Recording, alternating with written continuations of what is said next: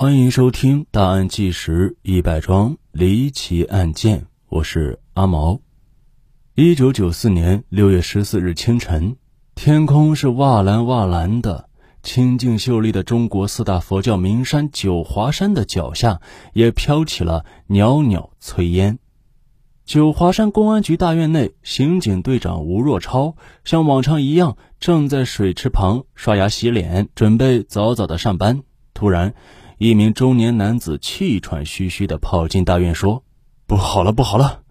回香阁英冠法师可能被人给害了。”“什么？英冠被人给害了？你怎么知道的？”“我，我从板缝中看到的。他躺在库房里，门锁着，喊他不作声。看来真有命案发生。”吴队长将这重大案情向上报告，然后率领两名技术员随报案人朝回香阁奔去。回香阁地处九华街南面的崇山峻岭之上，也是上天台名胜的必经之路。这沿途呢，也是寺庙众多，风光优美。善男信女朝拜天台回来，常常在此处烧回头香，以求家人安康、事业顺达，故曰。回香阁，英冠法师住在弥勒大殿的二楼。刑警们撬开房门，发现英冠仰躺在地板上，颈部被人用塑料编织袋紧紧地勒住，已经是窒息死亡。头顶两处表皮脱落，颈右侧有四枚半月形的指甲痕迹，系他杀无疑。可怜一个修心办事的出家人遭此残害，实在是令人心寒呐。大殿以及库房内的物品摆放整齐，没有明显的搏斗痕迹。很显然，死者是在毫无防备的情况下被人给打昏，然后再被编织袋给勒死的。尸检判断，死亡时间是午夜时分。死者的卧室是一个套房，两道门都锁着，里面是一片狼藉，经书、佛珠、檀香木、衣服那是扔了一地。倒在地上的四只箱子和一个老式挂钟都被人给翻过。刑警们在此卧室的床铺下发现了两只布包，包的底层有大量的外币和金银首饰、玉器等贵重物品，厨下还放着十一个布袋的假银元。而这些价值八万多元的巨款中，唯独没有见到过人民币。那是没有人民币，还是被人给劫走了呢？这显然是个疑点。这情况也表明，这是一起特大的抢劫杀人案。从收集到的情况来看，四月十三日回香阁和往常一样，游人香客进进出出，并没有发现什么可疑的人和异常的情况。那么，凶手会不会是他呢？也就是回香阁现在仅有的一个人，同时也是报案人杜成忠，在贼喊捉贼呢？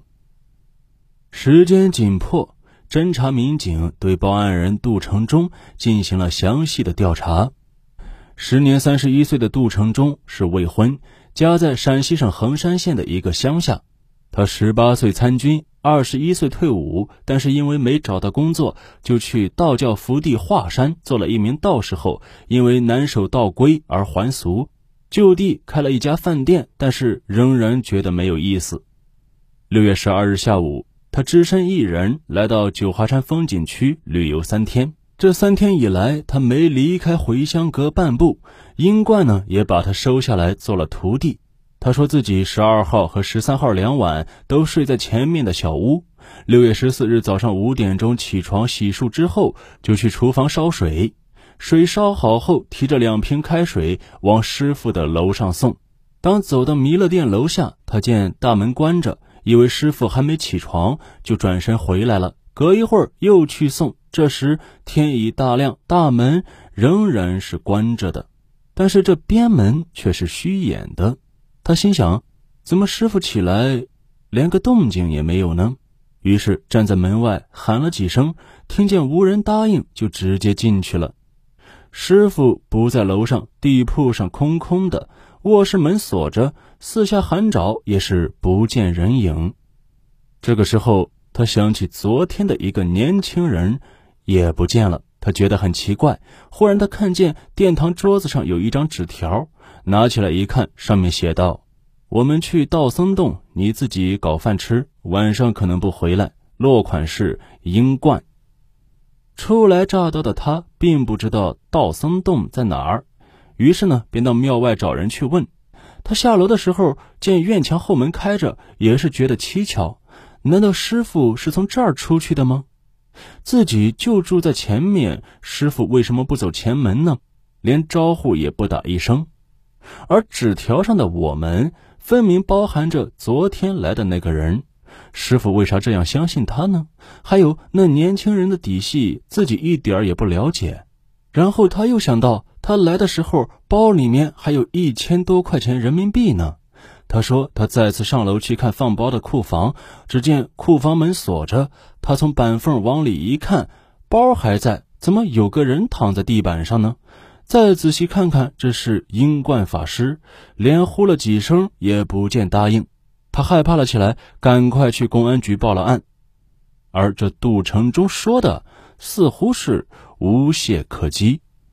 此时，九华山正值旅游旺季。”英冠被害的消息也是不胫而走，震惊了佛山。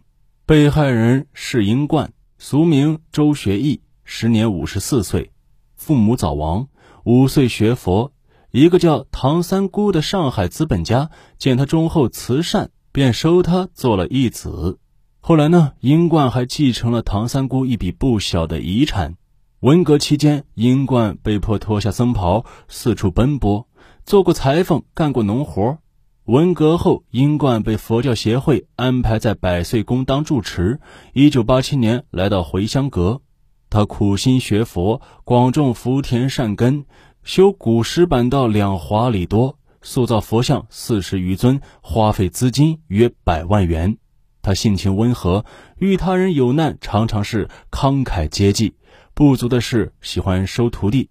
对好人坏人难以辨别，以至于常有钱被人骗走，甚至是几次遇险。比如说，一九八一年的夏天，一个犯罪分子窜至百岁宫，白天的时候，英冠给他一碗锅巴吃，晚上他却去偷香火钱，被英冠给发现了。这名罪犯呢，从门后操起一把锄头，将他打倒在地。还削掉了他头上的一块头皮，手捧的灯盏也被砸烂。还有一九八六年下半年，一个外地人攀墙入室，撬锁进房，盗了他三年来积攒的一枕头的香火钱。公安机关也是动用了大量警力，才破获了这两起大案。可悲的是，英冠法师慈悲心如旧，没能从中吸取教训。三年后，他的一个徒弟又轻而易举地偷窃了他放置在柜中的两万元的建庙款。后来呢，这个案犯在武汉落网，供出了罪行。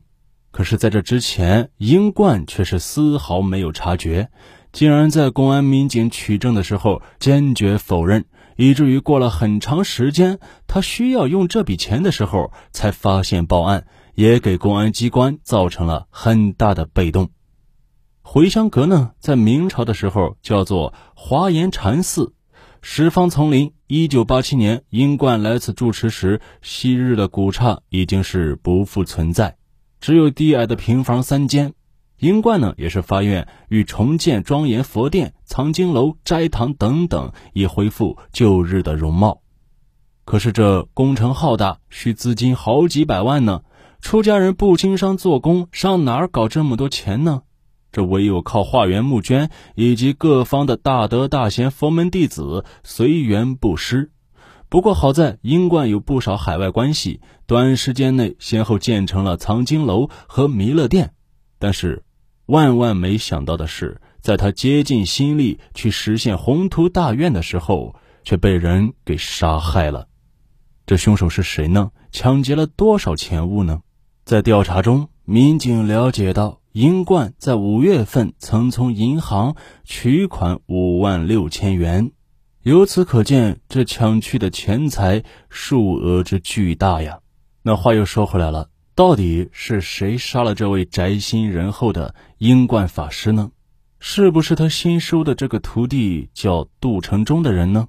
毕竟他之前已经有过那么多次收徒不慎的经历呢。咱们。下集再说。